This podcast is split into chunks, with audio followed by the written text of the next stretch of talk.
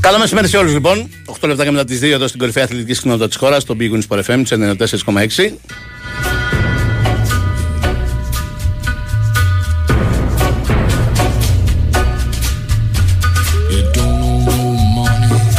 Ο Νέαρχος Γιαζόπουλο είναι στην κορυφαία του ήχου και τις μουσικές επιλογές.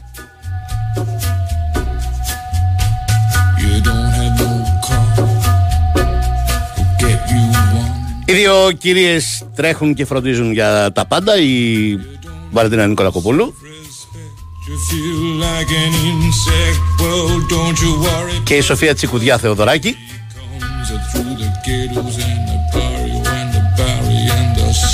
Πάει ασχολείται και με το επίθετο.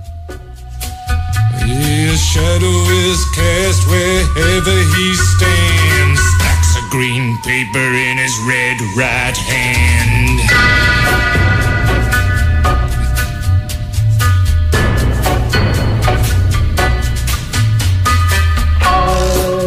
Δεν το μεταφέρω αυτό. Μου φάνηκε η κακία.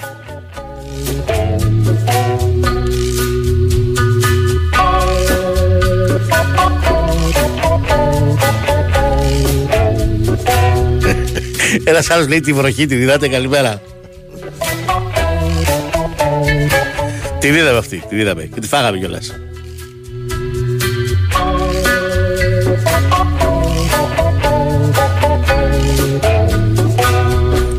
Ένας άλλος φίλος λέει: Τσόχο, εξαιτίας σου κλείνουμε το ραδιόφωνο την ώρα της εκπομπής σου. Δεν ακούγεσαι με τίποτα. Εντάξει, ρε φίλε, να μην ακούσει την εκπομπή το καταλαβαίνω. Το ραδιόφωνο γιατί δεν το κλείνεις. Πήγαινε παραδίπλα. Δηλαδή, λίγο μουσική, λίγο αυτό, λίγο εκείνο.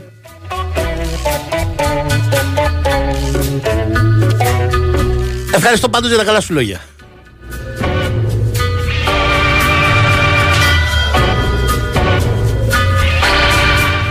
Όλη αυτή η ιστορία τώρα με τον Τζικουδιάρη, μεταξύ του ξέρει το ξεκίνησε από σένα, έτσι. Μπήκα παιδιά με ένα ποτηράκι νερό στο στούντιο Γιάννη και μου λέει ο Νέαρχος, τι είναι αυτό, Τσικουδιά.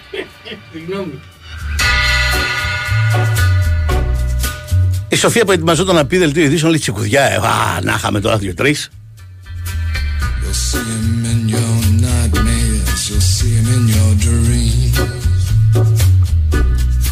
Και η Βαλεντίνα μπήκε αμέσως στο νόημα και λέει έχω Κάσιους.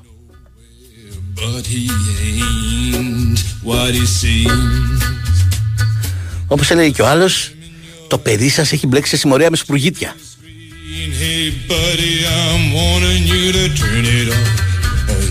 Μιλάμε για οργανωμένο έγκλημα, έτοιμοι είναι εδώ όλοι. You're one microscopic cog in his catastrophic plan, designed and directed by his red right hand. Ένας φίλος της εκπομπής από τη Γερμανία, ο Γιώργος Βαφ. Δεν ξέρω τι, μάλλον τα αρχικά του επιθέτου του. Μου ζητάει να πω για τη μεγάλη Σααρμπρίκεν που έκανε χθες ιστορική πρόκληση. Να πω για τη μεγάλη Σααρμπρίκεν, αλλά δεν ξέρω τι να πω για τη μεγάλη Σααρμπρίκεν. Οκ, okay, μια ιστορική ομάδα από τα παλιότερα χρόνια έπαιζε και στις κορυφαίες κατηγορίες. Τώρα έχει φτάσει στην τρίτη κατηγορία. Προφανώς έκανε μια ιστορική πρόκληση χθες αποκλείοντας την Bayern, αλλά δεν έχω ιδέα τι συμβαίνει τα τελευταία πολλά χρόνια στην Σαρμπρέγγεν για να πω οτιδήποτε.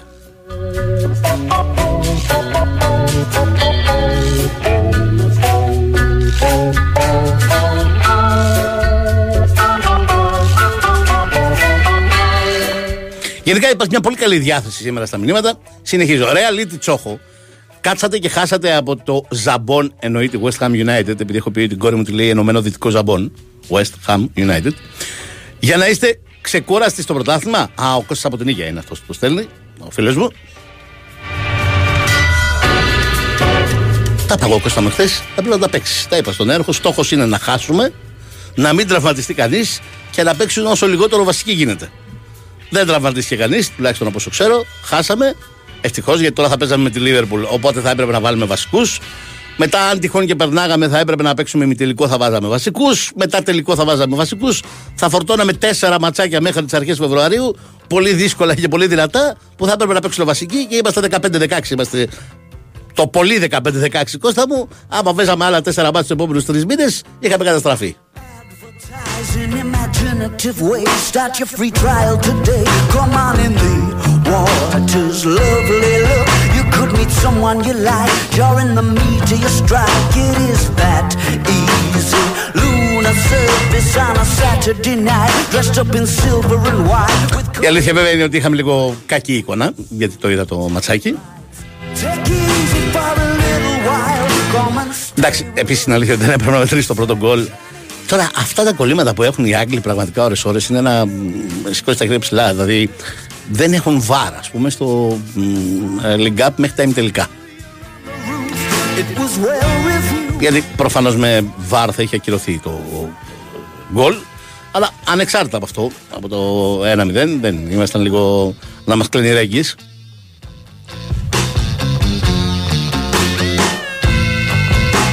Και ήμασταν να μας κλείνει ρέγγι μεσοεπιθετικά είχαμε τα δεύτερα.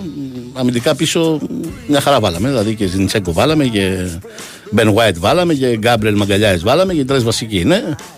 Ε, βάλαμε και τον Κίβερο που το τελευταία παίζει πάρα πολύ. Με τρίτο στη τάξης στο όπερ της ομάδας. Και Ζορζίνιο βάλαμε. Και αυτό το Γκάι Χάβερτς βάλαμε.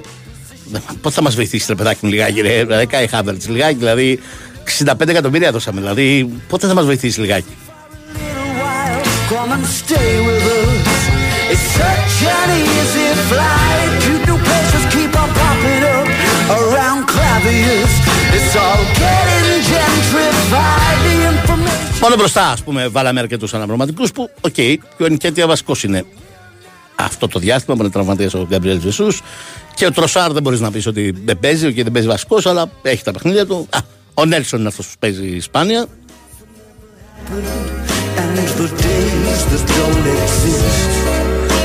Αλλά τέλος πάντων δεν βάλαμε Declan Rice, δεν βάλαμε Σάκα, δεν βάλαμε Μαρτινέλη, ε, δεν βάλαμε Σαλιμπά, δεν βάλαμε ποδοσφαιριστές το Μιγιάσου που πιθανότατα θα παίξουν βασική το Σάββατο απόγευμα με την ε, Newcastle που είναι πολύ δύσκολο, πολύ απαιτητικό μάτς στο St. James's Park.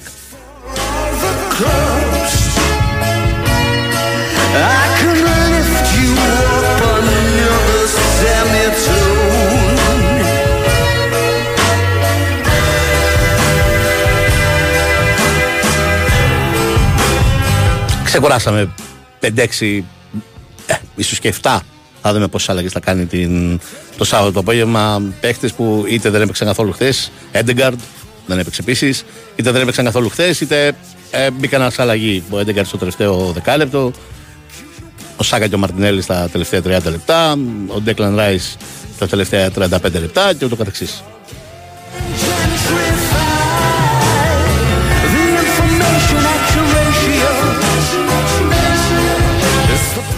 Το δράμα βέβαια χθες ήταν η Manchester United για να είμαστε ειλικρινείς. Ε, όχι γιατί η Manchester United θα έπρεπε να την καίει το Carabao Cup. Τον αντίον και αυτή προσπαθεί να είναι στην τετράδα πεντάδα στην Premier League προσπαθεί να πάρει πρόκληση από τον όμιλο του Champions League. Προφανέστατα το έβαλε σε δεύτερη μοίρα αλλά ε, συγγνώμη η Manchester United ψάχνει να βρει τρόπο να κάνει μια νίκη να φύγει από την εσωστρέφεια από τη μιζέρια Και χθες ήταν πάρα πολύ κακή εμφάνιση. Νομίζω ότι η χθεσινή είναι το πιο μεγάλο δείγμα γραφής ότι ο Τενχάχ έχει χάσει τους παίχτε. Δεν, δεν μπορεί να ποντάρει σε κανέναν πια. Δεν υπάρχει κανείς που να καταλαβαίνεις ότι ε, έχει μια φούρια, μια διάθεση να παίξει και γι' αυτό, να τον στηρίξει. Χθες χρησιμοποίησε κάποιους από αυτούς που δεν παίζουν συνήθως βασικοί στο πρωτάθλημα ή στο Champions League.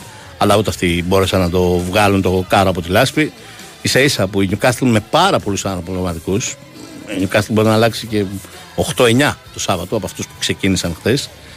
Ε, και με παίχτες που δεν έπαιζαν στη θέση τους. Η Newcastle χθες στην αρχική δεκάδα δεν είχε κανένα στόπερ. Είχε ένα αριστερό μπακ τον Ντάμετ που παίζει που είχε πει και κεντρικός αμυντικός. Είχε τον Γκραφτ, έναν επίσης ακραίο μπακ για δεύτερο στόπερ. Με αυτούς τους δύο στόπερ έπαιζε. Που έχουν σχεδόν μηδενικό χρόνο συμμετοχής φέτος στην ε, σεζόν. Είχε αφήσει έξω τον Τρίπιερ, τον Νταν Μπέρν, τραυματίας ο Μπούτμαν, είχε αφήσει έξω τον ε, Σέρ, τον κεντρικό αμυντικό του Αλβετό, είχε αφήσει έξω τον ε, Λασκέλς, αυτόν που συνήθως παίζει κεντρικός αμυντικός όταν λείπει ο Μπούτμαν που είναι τώρα τραυματίας. Ε, είχε βάλει ένα πραγματικό τον φύλακα, είχε βάλει αμυντικό χαφ, ένα παιδί που είναι ακραίος μπακ, τον Target. Ε, δεν είχε βάλει σεντερφόρ γιατί έχει ένα πρόβλημα ο Ισακ και δεν ήθελε να βάλει τον Βίλσον με την αρχή και είχε βάλει τον Γκόρντο να παίζει στην κορυφή της επίθεσης γενικά δύο-τρει θα είναι από αυτούς τους παίχτε που έπαιξαν χθες βασικοί που θα παίξουν το Σάββατο με την ε, Arsenal. Και αυτοί οι 7-8 αναπληρωματικοί της ε, Newcastle έκαναν πλάκα στην ε, Manchester United.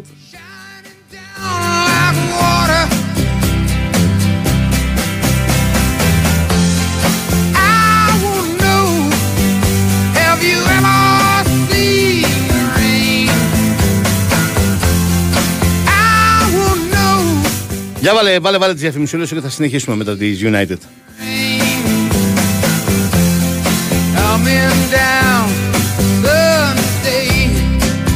Η Winsport FM 94,6 Ε, πες εσύ. Ε, όχι εσύ. Επιμένω. Εσύ, εσύ, εσύ. Ε, θέλω Θέλεις να, να χωρίσουμε. Από μαντρευτείς; Τι είπες; Στη ζωή δεν υπάρχουν εγγυήσεις, στην ενέργεια όμως έχεις το ήρων Generous Guarantee. Το μοναδικό πρόγραμμα ρεύματος με προστασία τιμής και έκπτωση συνέπειας. Μένεις ήρων. Μένεις ήσυχος. Ισχύουν όροι και προϋποθέσεις. Αρμόδιος ρυθμιστής ΡΑΕ. Οι παραστάσεις του Circo Orfei Experience συνεχίζονται μέχρι την Κυριακή 12 Νοεμβρίου στο γήπεδο Τάε Κβον Ντο στο Παλαιό Φάληρο. Ένα μοναδικό υπερθέαμα για όλη την οικογένεια. Μην το χάσετε. Κλόουν, ζογκλέρ, εναέριοι ισορροπιστές, ριψοκίνδυνοι ακροβάτες και ένα μοναδικό motor show σε ανοιγόμενη σφαίρα θα ξεσηκώσει τους θεατές. Παραστάσεις καθημερινά εκτός Τρίτης στις 6 και 4 το απόγευμα και στις 8 και μισή το βράδυ. Κυριακές στις 11 και μισή το πρωί, στις 6 και 4 και στις 8 και μισή το βράδυ. Εισιτήρια στο ticketservices.gr. Όλες οι εξελίξεις που αλλάζουν τη βιομηχανία τροφίμων και ποτών σε μία έκθεση. Food Tech. 11 με 13 Νοεμβρίου Metropolitan Expo. Έλα στο κέντρο των εξελίξεων. Μαζί και η έκθεση Global Pack. Θέλω σωστές προβλέψεις να κάνω συνεχώς. Στην Novi League να γίνω legend πραγματικός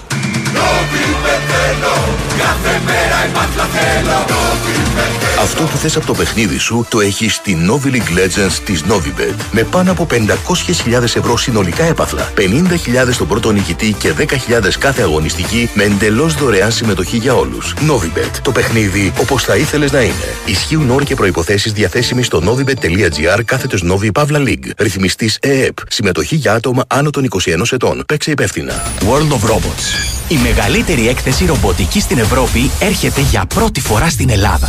Ανακαλύψτε μερικά από τα πιο διάσημα ρομπότ όπως τον εμβληματικό Terminator, τον αξιολάτρευτο Wall-E, τον Darth Vader και περιηγηθείτε στις μοναδικές εφαρμογές εικονικής πραγματικότητας σε μια συναρπαστική και διαδραστική εμπειρία που θα μαγεύσει μικρούς και μεγάλους. World of Robots. Από 22 Σεπτεμβρίου στο Κέντρο Πολιτισμού Ελληνικός Κόσμος. Η Winsport FM 94,6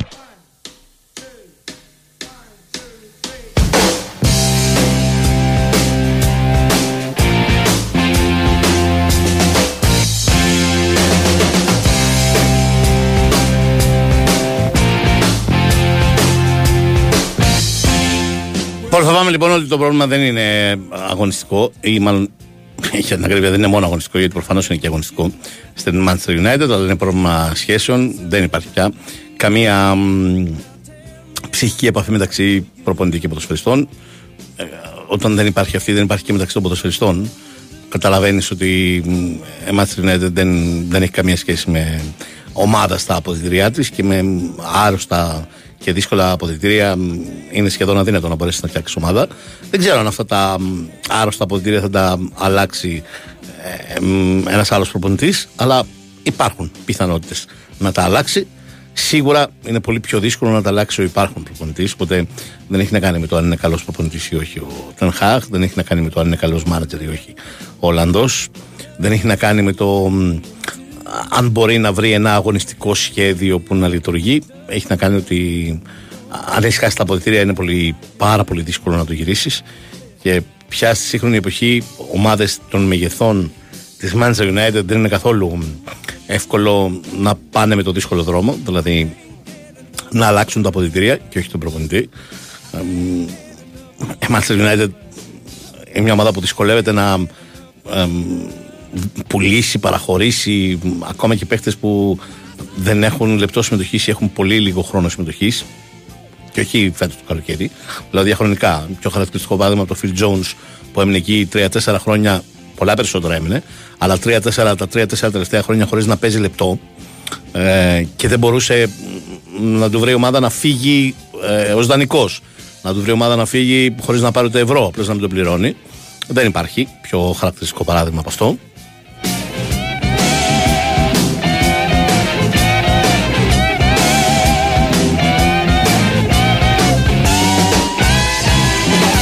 Και όταν δεν χαίρεσαι το ποδόσφαιρο, δεν θες να είσαι εκεί που είσαι, γιατί μπορεί να είναι ένα από τα μεγαλύτερα κλαμπ στον κόσμο, αλλά άμα δεν περνάς καλά, δεν θες να είσαι εκεί. Και ας είναι το μεγαλύτερο κλαμπ στον κόσμο, και ας παίρνεις πάρα πολλά λεφτά. Ή όταν είσαι εκεί μόνο για τα λεφτά, ένα τέτοιο παράδειγμα ήταν ο Φιλ Jones, ένα άλλο τέτοιο παράδειγμα κατά την άποψή μου είναι εδώ και χρόνια ο Μαρσιάλ.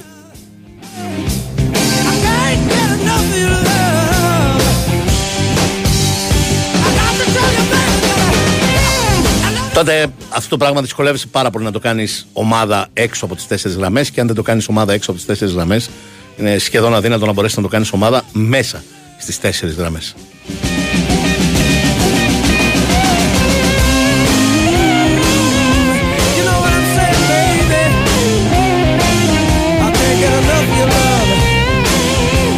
Κάπως έτσι νομίζω ότι δεν ξέρω αν θα είναι τώρα, αν θα είναι σε μια εβδομάδα, αν θα είναι σε ένα μήνα, αλλά δεν νομίζω ότι θα στεριώσει τελικά ο Τενχάχ στην ε, Manchester United κάποια στιγμή εκεί που θα μοιάζει ή θα την θεωρήσει η διοίκηση ως α, μία αναστρέψιμη την κατάσταση ε, τότε θα αποφασίσει να τον αλλάξει. Ή ενδεχομένως και να το έχει αποφασίσει ήδη αλλά να τον κρατάει μέχρι να μπορέσει να βρει τον επόμενο γιατί και αυτό δεν είναι καθόλου εύκολο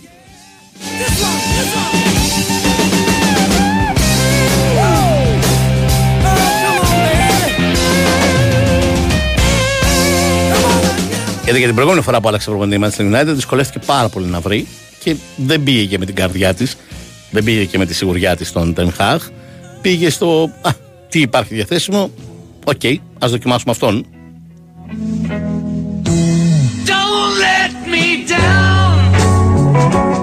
Και αν δεις παρά έξω τι υπάρχει διαθέσιμο, η αλήθεια είναι δεν υπάρχει και κάποιος που λες Να του. Αυτός είναι.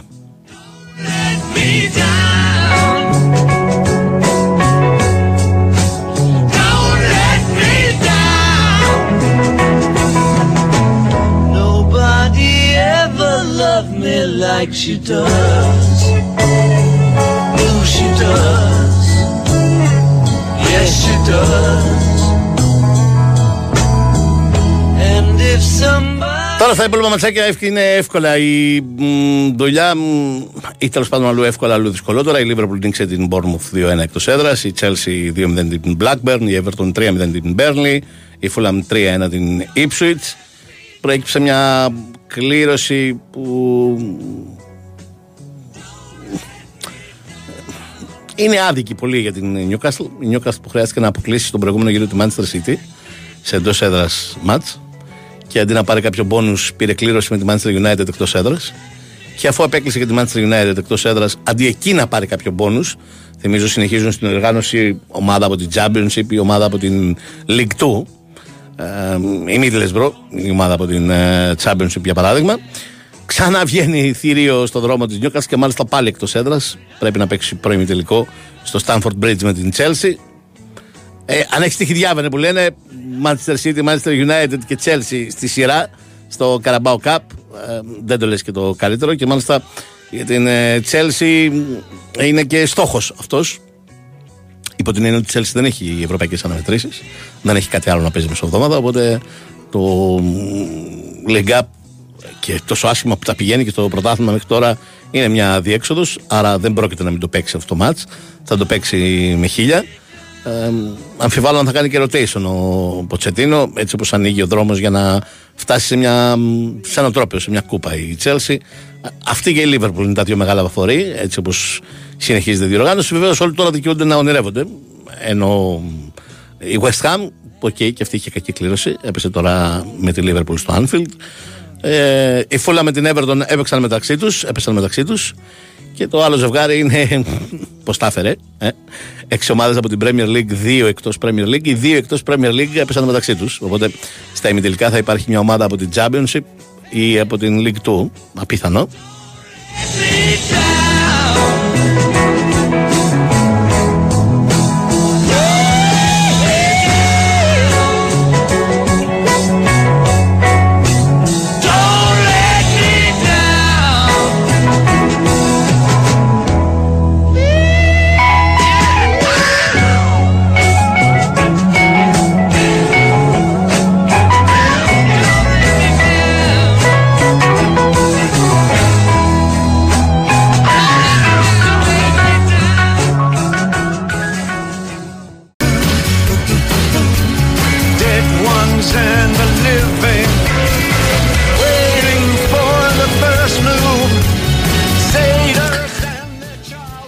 Για τα δικά μας τώρα, μ, είχε χθες και πράγματα στο κυπέλο Ισπανίας, αλλά είναι πολύ μ, πρώιμο στάδιο. Στη Γερμανία είχε αυτή την πολύ μεγάλη έκπληξη. Ε, στα δικά μας τώρα δεν έχουμε μεσοβδόμαδα παιχνίδια, αλλά να σας πω την αλήθεια, ε, αυτό που με προβληματίζει είναι ότι περνάνε κάτω από, την, από τα ραντάρ, ή τέλος πάντων τα ισχυρά ραντάρ, ορισμένα φαινόμενα που πραγματικά είναι ανατριχιαστικά. Χθες έβλεπα μια, διάβαζα μια έρευνα, ε, έπεσε πάνω στο σερφάρισμα στο διαδίκτυο στα μ, χέρια μου και διαπίστωσα ότι περίπου έχουμε τέσσερα επεισόδια ανά εβδομάδα τους τελευταίους μήνες, τέσσερα επεισόδια ανά εβδομάδα σε δρόμους, σε γειτονιές, σε πάρκα ε, συμπλοκών, επιθέσεων που τα κίνητρά τους είναι η οπαδική βία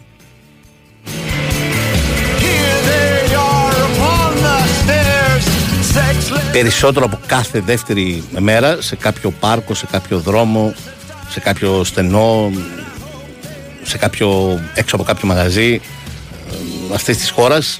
Άνθρωποι νεαροί σε ηλικία πολλές φορές και ανήλικοι ε, παίζουν ξύλο κοπανιούνται με καδρόνια ή σε ορισμένες ακόμη πιο δύσκολες συνθήκες εμφανίζονται με τσεκούρια, με στιλέτα ε, χτυπιούνται, μαχαιρώνονται, τρέχουν στα νοσοκομεία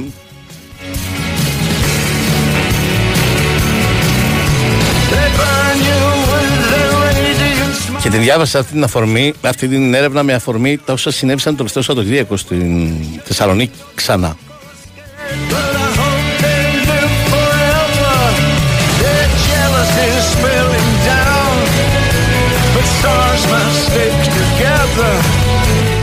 Συνέβησαν πολύ ε, σοβαρά γεγονότα. Δηλαδή, είχαμε ντους σε κάποιο μαγαζί που δουλεύουν ε, μ, στην πόρτα ή στο μπαρ, δεν ξέρω τι, ε, κάποιοι οργανωμένοι του ΠΑΟΚ και είχαμε ντου σε αυτό το μαγαζί από Αριανούς και είχαμε ανελέει το ξύλο και την άλλη μέρα, μέρα μεσημέρι σε κεντρικό δρόμο της Θεσσαλονίκης είχαμε αντίπεινα και ντου από μ, φίλους του ΠΑΟΚ με κράνη, ε, ρόπαλα, μ, καδρόνια κτλ. Και ξύλο μέσα στη μέση του δρόμου μία ώρα το μεσημέρι μ, με αυτοκίνητα να τρέχουν πανικόβλητοι να κάνουν στην άκρη ή να είναι σε μια αλφα απόσταση και να σηκώνουν κινητό για να καταγράφουν τα σκηνικά. Strange days have found us. Strange days have tried. Και ναι, έχουμε ξανασυζητήσει πάρα πολλές φορές για τα βαθύτερα αίτια αυτού του προβλήματος, αλλά α, κάποια στιγμή πρέπει να ασχοληθούμε και με τα επιφανειακά αίτια και όλη αυτή η τοξικότητα δεν ξέρω πώς φαντάζονται οι άνθρωποι ότι θα συνεχιστεί ε, να έχει επιρροή στον κόσμο και κυρίως στα νέα παιδιά.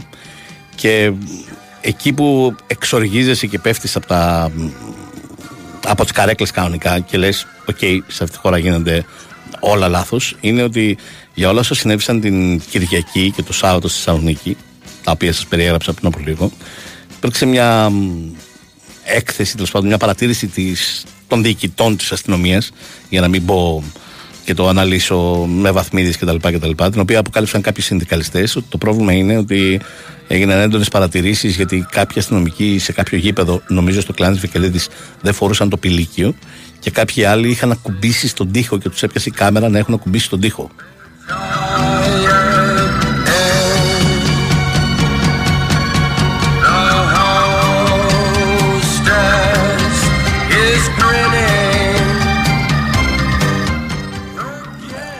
Δηλαδή, πραγματικά πέφτεις από τις καρέκλες. Ε, αν το πρόβλημά μας αυτό το Σαββατοκύριακο στη Θεσσαλονίκη ήταν αυτό. Γράφει και κάτι άλλο που. Οκ, δεν είναι να δίνεις και πολύ μεγάλη σημασία, αλλά είναι ενδεικτικά το ότι θέλουν να αλλάξουν το ντύσιμο ε, ξέρω εγώ, της ομάδας Δίας να το κάνουν πιο κυριλέ, γιατί δεν είναι τόσο κυριλέ όσο πρέπει να είναι, ή δεν ξέρω εγώ τι, πιάνουν το ντύσιμο, θέλουν να αλλάξουν. Αυτά είναι τα προβλήματα που συζητάμε Δευτέρα και την Τρίτη στην αστυνομία της Θεσσαλονίκης σε σχέση με το με ό,τι έγινε το Σαββατοκύριακο.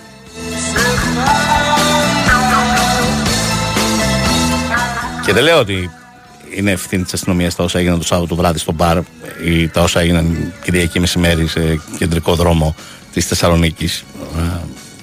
Προφανώς δεν λέω αυτό και δεν κάνω αυτή την αναφορά για να τους ψέξω γι' αυτό. Λέω όμως ότι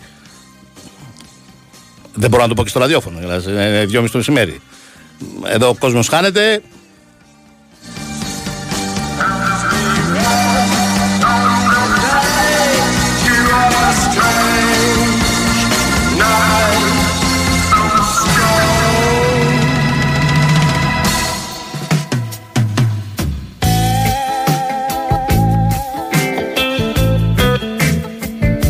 Ναι, και δεν, δεν- το καταλαβαίνω ότι μπορεί να γίνομαι κουραστικός και δεν με ενοχλεί, αλλά ε, νομίζω ότι πρέπει να αρχίσουμε να. Πώς να το πω, να πιπιλάμε. Ε, Όσοι μπορούμε να το κάνουμε, τα μυαλά των παιδιών, ότι δεν είναι αφορμή ε, ο αθλητισμός, οι ομάδες για να παίζουν ξύλο στα πάρκα. Ξαναλέω, είμαστε πολύ κοντά που αυτό θα είναι σ- ε, όχι σχεδόν καθημερινό, αλλά καθημερινό, γιατί σήμερα είναι σχεδόν καθημερινό. Καθημερινό φαινόμενο στην Ελλάδα. Σε μια χώρα 10 εκατομμυρίων, καθημερινά κάποια παιδιά, είτε είναι 16-17, είτε είναι 19-20, δεν έχει και τόσο μεγάλη διαφορά. Έχει, αλλά δεν έχει και τόσο μεγάλη διαφορά να παίζουν ξύλο στην καλύτερη των περιπτώσεων ή να μ, κοπανιούνται με ρόπαλα, καδρόνια, τσεκούρια και μαχαίρια στην χειρότερη των περιπτώσεων ε, για το τι ομάδα είναι ο καθένας. Και αυτό να είναι καθημερινό φαινόμενο. Ε, δεν, ε, δεν υπήρχε ποτέ αυτό. Μην ακούτε τα ψέματα που λένε ότι α, στη δικιά μας εποχή. Να σου πω εγώ για τη δικιά μας εποχή. Ότι πηγαίναμε αγκαλιά στο γήπεδο. Δεν πηγαίναμε αγκαλιά στο γήπεδο όλοι. Και τότε υπήρχαν ε, εξάρσεις οπαδικής βίας. Αλλά τέλος πάντων ε, δεν ήταν καθημερινό φαινόμενο. Δεν, δεν παίζανε ξύλο στα σχολεία για τις ομάδες. Τώρα παίζουν ξύλο στα σχολεία για τις ομάδες. Είναι άλλο πηγαίνανε στο γήπεδο και συναντιόντουσαν κάπου στην Ακαδημία μπαίνοντας στα λεωφορεία οι Παναθηναϊκοί με τους Ολυμπιακούς, οι Ολυμπιακοί με τους Αγτζίδε, οι Αγτζίδε με τους Παναθηναϊκούς και έπεφτε ξύλο. Έπεφτε ξύλο στη δική μου εποχή.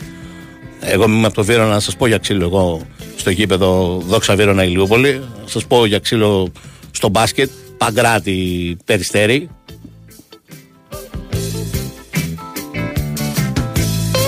Δεν είναι ότι δεν συνέβαινε λοιπόν και μην, μην λέμε ψέματα γιατί με τα ψέματα δεν βγαίνει άκρη. Αλλά ξαναλέω, ε, δεν ήταν αυτό το πράγμα που συμβαίνει τώρα. Τώρα έχει η κατάσταση φύγει από κάθε, από κάθε όριο.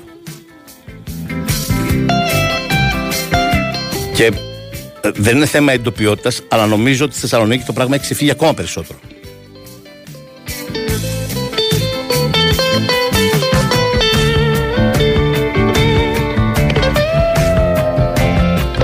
Ξέρετε, το, το, το ανησυχητικό, το εξόχως ανησυχητικό είναι ότι αυτό είναι περνάει από τον υπολογιστή σου σχεδόν σε καθημερινή βάση μπαίνοντας σε ένα αθλητικό ή σε ένα οποιοδήποτε mainstream site. Α, δείτε το ανατριχιαστικό βίντεο από τα επεισόδια εκεί, δείτε το ανατριχιαστικό βίντεο από το ξύλο στο πάρκο, δείτε πώς 10 παιδιά έβαλαν ένα στη μέση και το χτυπούσαν ανελέητα. Ε, γιατί είμαστε στην εποχή των κινητών που ο καθένας σηκώνει ένα κινητό και 9-10 φορές το καταγράφει αυτό το επεισόδιο. Και το βλέπεις και πας παρακάτω. Και πια το βλέπεις σε καθημερινή βάση. Και πια το βλέπει και ο 14χρονο, ο 13χρονο, ο 15χρονο σε καθημερινή βάση. Και το εκλαμβάνει σαν μια εικόνα κανονικότητας ή τέλος πάντων σε, κά- σε κάτι που συμβαίνει στην καθημερινότητά μας. Και αυτό είναι το, το πιο ανατριχιαστικό απ' όλα.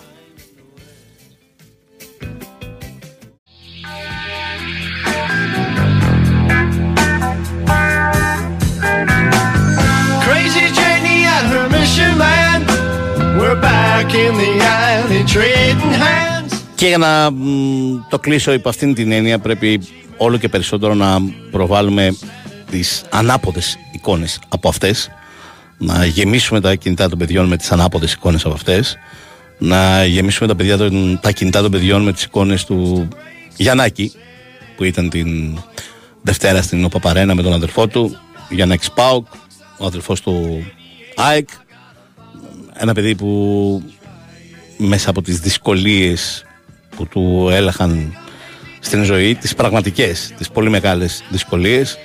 Ε, λιώνει για το ποδόσφαιρο, είναι μεγάλη του αγάπη, είναι μεγάλη του χαρά. Αυτό που θα έπρεπε να είναι δηλαδή για κάθε παιδί.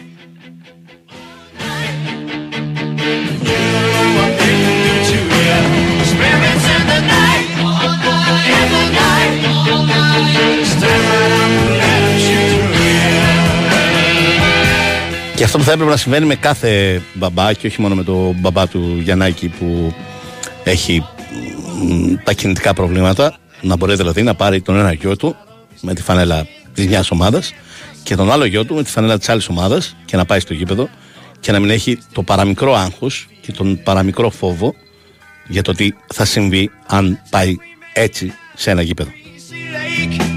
My hand was out the window, Janie's fingers in the cake. I think I really dug her. I was too loose to fake. I said, I'm hurt. She said, honey, let's heal it. And we danced all night to a so very band. And she kissed me just right, like a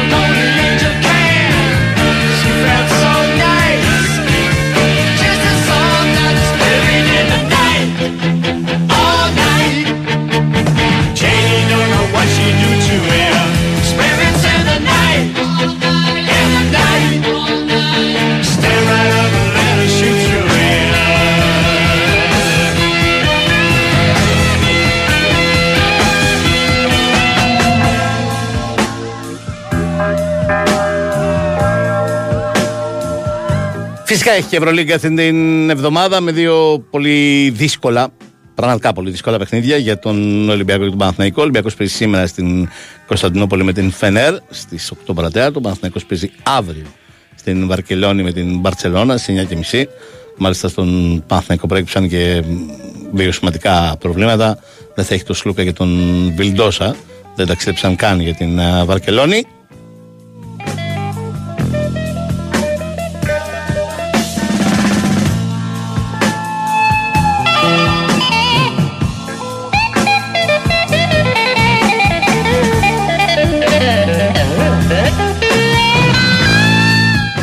Είναι τόσο σημαντικά υπό την έννοια ότι δεν τρέχει και τίποτα. Είτε αν χάσει ο Ολυμπιακός στην έδρα της Φενέρ στην Κωνσταντινούπολη, είτε αν χάσει ο Παναθηναϊκός στην έδρα της Μπαρσελόνα στην Βαρκελόνη. Αλλά είναι και δύο σημαντικά crash test. Τώρα στην αρχή προσπαθούμε όλοι να καταλάβουμε τα κυβικά των δύο ελληνικών ομάδων, πόσο πραγματικά ζυγίζουν και όχι πόσο φανταζόμαστε ή θέλουμε να ζυγίζουν. Οπότε ανεξάρτητα από το αποτέλεσμα, που προφανώς παίζει πολύ μεγάλο ρόλο, προφανώς τα κυβικά θα είναι πολύ μεγαλύτερα αν κάποιος από τους δύο καταφέρει να κάνει ένα τέτοιο είδους διπλό τώρα στην αρχή της σεζόν. Αλλά ανεξάρτητα από το αποτέλεσμα και το πόσο ανταγωνιστικοί θα είναι και το πόσο ε, θα λειτουργήσουν σε αυτά τα πολύ δύσκολα μάτς, αυτές τις επικίνδυνες αποστολές θα μας βοηθήσει στην εικόνα που προσπαθούμε να σχηματίσουμε τώρα στην αρχή της σεζόν και για τις δύο ομάδες και προφανώς δεν είναι καλοσχηματισμένη και προφανώς δεν έχει ακρίβεια μέσα της όποια εκτίμηση και πρόβλεψη να γίνεται γιατί το δείγμα γραφής είναι πολύ μικρό και είναι και διαφορετικό. Δεν είναι δηλαδή ότι έχουμε μια σταθερή εικόνα από κάποια από τις δύο ώστε να ξέρουμε δεδομένα ποια είναι τα προβλήματά τους και ποια τα πλεονεκτήματά τους. Αυτά αλλάζουν από μάτς σε μάτς, δείγμα ότι δεν έχουν ακόμα ξεκάθαρη ταυτότητα, τώρα την σχηματίζουν, ταυτότητας εννοώ στο παιχνίδι τους. He ran into the lake in just his socks and a shirt. Me and crazy Janie's making love in the dirt, singing our birthday songs. 8 παρατέρτο. Παίζει ο Ολυμπιακός. Κάνω κάποιο λάθος; Το έστειλα κάποιο φίλο. Νομίζω ότι 8 παρατέρτο είναι το μάτι του Ολυμπιακού με τη Φενέρμπαξε. Ναι, 8 παρατέρτο σήμερα και αύριο 9 και μισή, όπως το είπα, του α, Παναθηναϊκούς στην α, Βαρκελόνη με την α, Μπαρτσελώνα.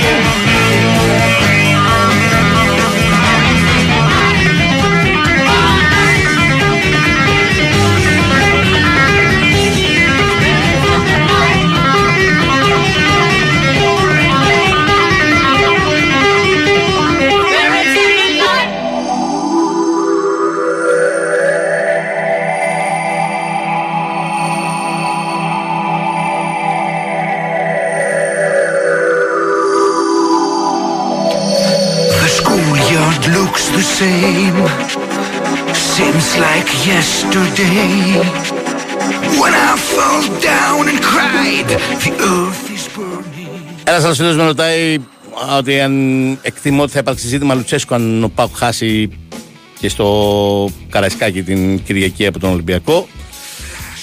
Κοίτα να δεις, η, η αλήθεια είναι ότι υπάρχει μεγάλη λουτσεσκιάδα, για να το πω τελείως στο δόκιμα, αυτή την εβδομάδα στην Θεσσαλονίκη. Δεν είναι ένα μ, τωρινό ζήτημα, αλλά τώρα φούντωσε. Ε, και φούντωσε πολύ περισσότερο.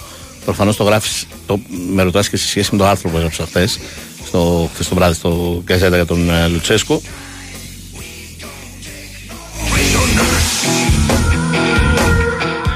Η αλήθεια είναι ότι φέτος υπάρχουν απαιτήσεις από τον Λουτσέσκου. Δεν είναι. και είχε ξενήσει πάρα πολύ.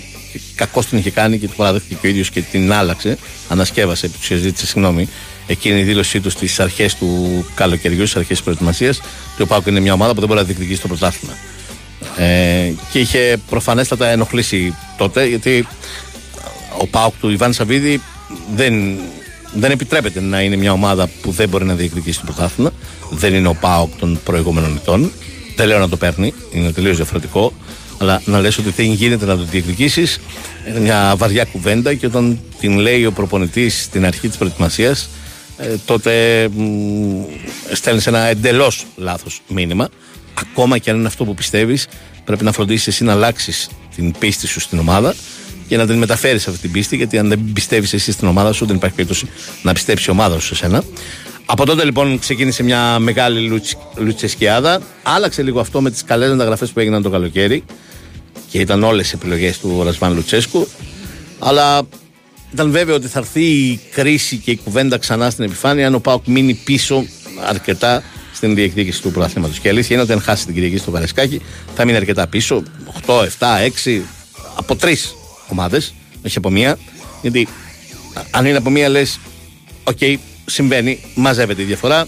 Αν χρειαστεί να περάσεις τρεις για να πάρεις πρωτάθλημα και έχεις αρχίσει και έχεις διαφορά και από τους τρεις, δεν είναι εύκολο να τη μαζέψεις. What are you waiting for? This time we don't. Οπότε ναι, αν ο Πάουκ χάσει την Κυριακή στο Καρεσκάκι και μάλιστα χάσει χωρίς να έχει καθόλου καλή εικόνα όπως την Παπαρένα, θα μεγαλώσει αυτή η κουβέντα. Αλλά δεν νομίζω ότι ε, μπορεί να συμβεί κάτι τώρα σε σχέση με αυτό. Τον ε, Λουτσέσκου και το αν θα μείνει στον ε, Πάουκ ή όχι. Θυμίζω ότι είναι και η τελευταία χρονιά του συμβολέου του. Ε, Θυμίζω ότι είναι σε κρεμότητα αυτή η ανανέωση. Και η κρεμότητα έχει να κάνει πολύ περισσότερο μέχρι σήμερα. Είχε να κάνει πολύ περισσότερο με το αν ήθελε ο ίδιος ο Λουτσέσκο να ανανεώσει και όχι αν ήθελε ο Πάουκ. Μπορεί. Αυτό η αλήθεια είναι να αλλάξει.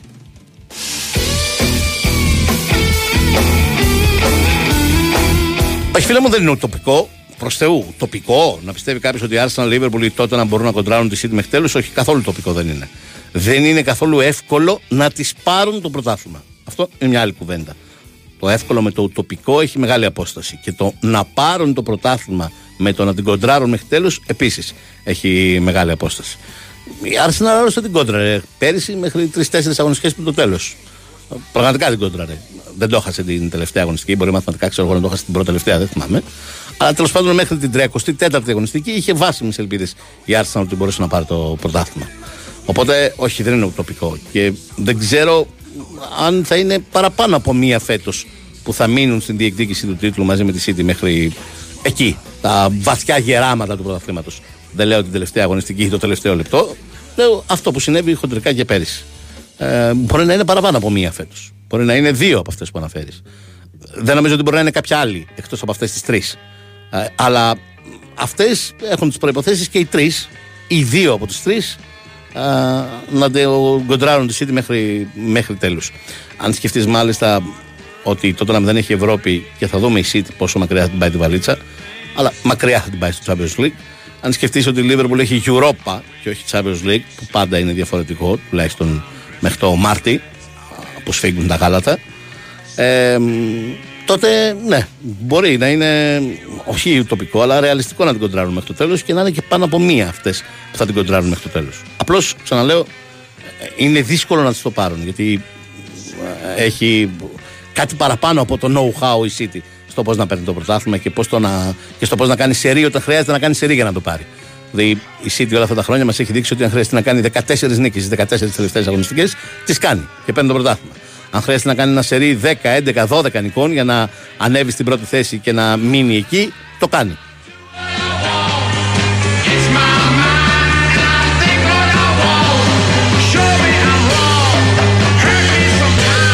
Και δεν το έχει κάνει μια φορά, το έχει κάνει κάθε χρόνο. Ακόμα και την μία και μοναδική φορά που έχασε τα τελευταία χρόνια το πρωτάθλημα από τη Liverpool, πάλι έχει κάνει ένα τρομερό σερί.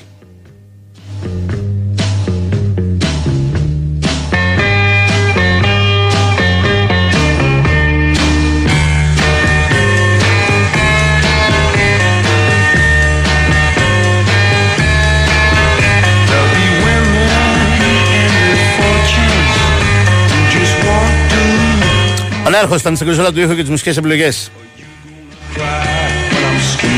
Νέαρχος Κυριαζόπουλος. Η Βαλεντινάρα Νικολακοπούλου και η Σοφία Θοδωράκη ήταν στη δημοσιογραφική επιμέλεια. Η Σοφία θα σας πει τώρα χωρίς τσικουδιά και δελτίο αθλητικών ειδήσεων.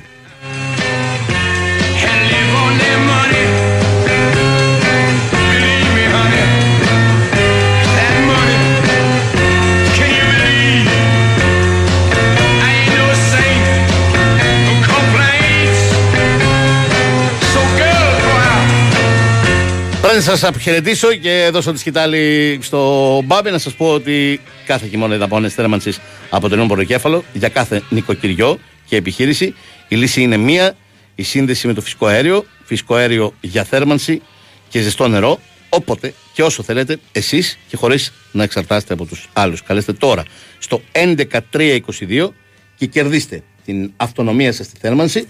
Συνδεθείτε σε 30 μέρες από την υπογραφή της σύμβασης και με δωρεάν τα τέλη σύνδεσης.